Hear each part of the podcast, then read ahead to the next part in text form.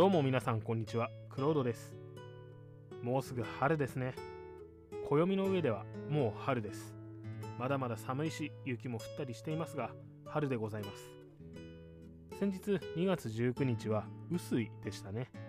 積雪のピークですがこれ以降は春の気配が濃くなり春一番が吹くエリアもあるとのことです。実際日が長くなったなぁと感じますね。夕方が明るいです。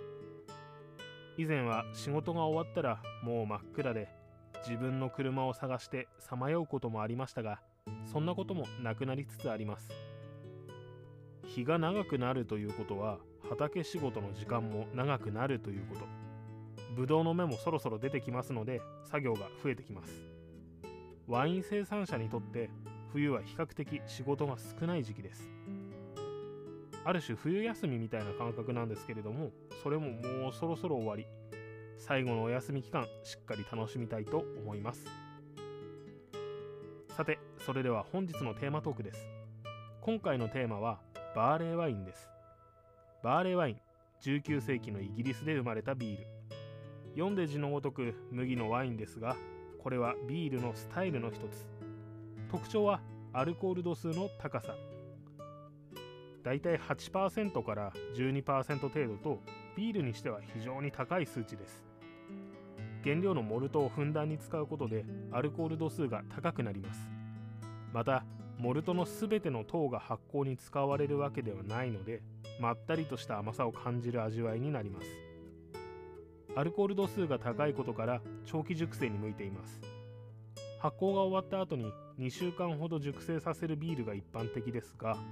バーレーワインの場合は最低でも6ヶ月の熟成期間が必要と言われています。また年単位での熟成も可能で長い年月を寝かせたものは大変素晴らしい味わいになると言います。私もバーレーワイン作っておりましたがやはり6ヶ月は最低でも寝かせておりました。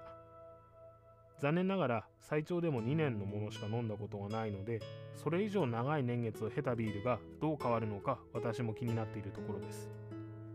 さてそれではそろそろ本日の一杯をご紹介します。本日はこちら。ナインテイルドフォックス。今回は那須高原ビールさんによるナインテイルドフォックス2021をご用意しました。那須高原ビールさんは栃木県那須町にある醸造所です。那須高原といえば皇室の御用邸があることで有名ですね。愛子内親王のご生誕を記念した愛というビールを製造されており宮内庁御用達品にもなっています。那須高原ビールさんはイングリッシュスタイルのビールを多く作られています。日本のブルワリーのほとんどがアメリカンスタイルのビールを作る中イングリッシュスタイルは硬派なマイノリティ。素晴らしいビールを丁寧に作っていらっしゃるのでかっこいいなと思います。さてそんな那須高原ビールさんが作ったナインテイルドフォックスですが大変高級感のあるパッケージですね。500ml の陶器ボトルでさらに切り箱に入っています。ボトルの手触りからしてこう普通のビールじゃないぞ特別なんだぞといった感じが伝わってきます。ラベルモチーフはキュービの狐。紫の背景にキュービの狐が怪しく佇んでいます。那須高原にはキュービの狐伝説があります。京都で悪事を働いたキュービの狐玉物前が陰陽師に追われ那須高原まで逃げそこで討伐されたという伝説。キュービの狐は死後姿を変え全ての生き物を殺す殺生石になりました。実態は火山性ガスが噴き出していたということなんですけれどもなかなかロマンある伝説かと思います。今でも殺生石ございますので那須高原に行かれる際はぜひ歩いて見に行ってください。歩いた後には温泉に入って那須高原ビールさんで乾杯しましょう。というわけで、そろそろ開戦したいと思います。実際過去に飲んだことあるビールなんですけど、まあ、非常に久しぶりに飲むというか、もともと好きではあったんですけど、飲む機会、まあ、あまりなく、すごい久しぶりに飲むので、期待値がものすごい今高いです。はい。で、価格も価格なんで、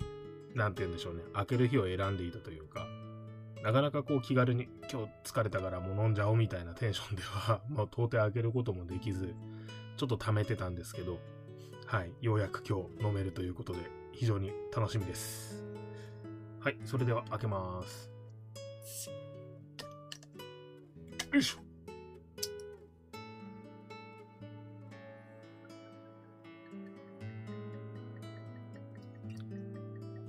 あ、もうすごいとろみが見えますね。ついでる時からとろみをなんとなく感じるような具合です。はい、それではまず色から見ていきます。うん、ちょっとライトなアンバーというか、オレンジというか、そういった具合ですね。個人的にはもう少し濃いめの色、もう少しダークなカラーを予想していたんですけれども、思ったよりちょっと明るめかなっていうのが印象です。香りです。もうすごい麦の香りがします。ザ・モルティですね。うん。なんとなくその麦の匂いが濃いことから、ちょっとこのボディ感もあるんじゃないかっていう期待感と、アルコールも強いんじゃなかろうかと。まあもちろんそれも前情報あるからちょっとそうやって期待しちゃってる部分は多分にあるんですけど、うん。きっと飲んだらもう口の中に麦の香りバーっていっぱいに広がるんだろうなっていうような匂いがしてます。うん。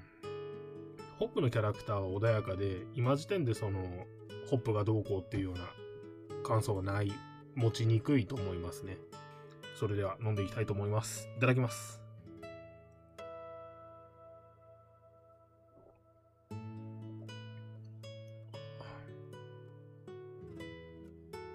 ん。ああ、美味しいです。まい。ああ、すごいっすね。まず、口に含むと、やっぱりついでいる時にも気づいたように、とろみがすごい強いです。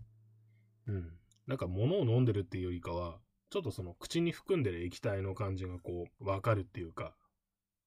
噛めるまで行くともう全然 すごい誇張ですけど、うん、そのぐらい言いたいぐらい、トロトロしてる印象を受けます。だからすごい舌触り滑らかだし、口の中、舌にもそのビールが絡んでくる、自然と絡んでくる、濃い印象ですね。あくまでそのちょっとリッチなビールのラインなんだけど、その重すぎない、焦げの風味はなくて、リッチなライン、リッチなビールっていう感じでまとめてあると思いますね。うん。苦味は結構強いです。強いんですけど、ホップのキャラクターが前面に出てくる感じではなく、モルトのキャラクターを下支えしてくれるような、縁の下の力持ち的な古き良きホップの使われ方がしていると思います。やっぱり普通のビールにはないリッチな麦のテイスト、麦いっぱい使ってるんだろうなって推察できるような味があって、で、とろみもあって、で、アルコールもやっぱり高いと。通常のビールの倍ぐらいある。で、アルコールが高いといっても、やはり蒸留酒を添加したようなタイプの、そのスッキリしたアルコールの高い飲み物ではなく、醸造酒だからこそのその高い糖度、ボディ感があって、まろやかなアルコールの高さを感じることができるので、そこが一つ魅力かなと。で、どうしても日本酒とかワインと比べると、まあ、大した度数じゃないじゃないかと思う方も多いと思うんですけれども、実際これビールでここまでの度数のものを飲んでみると、やっぱり違うんですよね。そのワインや清酒での同じような度数のものを飲んだ時と、また別の感想をやっぱ持つだろうと個人的には思います。ワインと清酒でこのぐらいの度数だと逆にちょっとアルコール低いんじゃないかっていうような感じ、印象を受けると思うんですけれども、それがこうビールになっただけで、やっぱり、あ、すごいアルコールあるなって感じるんですよね。うん。一回にグラスに継がれる量だったり、飲む人がどれぐらいの量をどのぐらいのスピードで飲みたいっていうところの、まあ、差が一番違いになるのかな。どうしてもビールだからやっぱり結構な量をついでガブガブ飲みたいってなるし実際私も今結構ガンガン飲んでるんですけどおそらく日本酒やワインでこのぐらいの速度で飲むことはまあないだろうと思うのでその辺も相まってねまたちょっと違う飲み物同じようなアルコールの度数であっても明確に違うような飲み物と感じる一因になってるのかなと個人的には思います。で今日はこれ結構低い温度で飲んでいるんですけどメーカーの説明書を見ますと飲み頃温度が7度ぐらいで寝る前にゆっくり飲むんであれば12度ぐらいが飲み頃だということなのでちょっとこう温めながら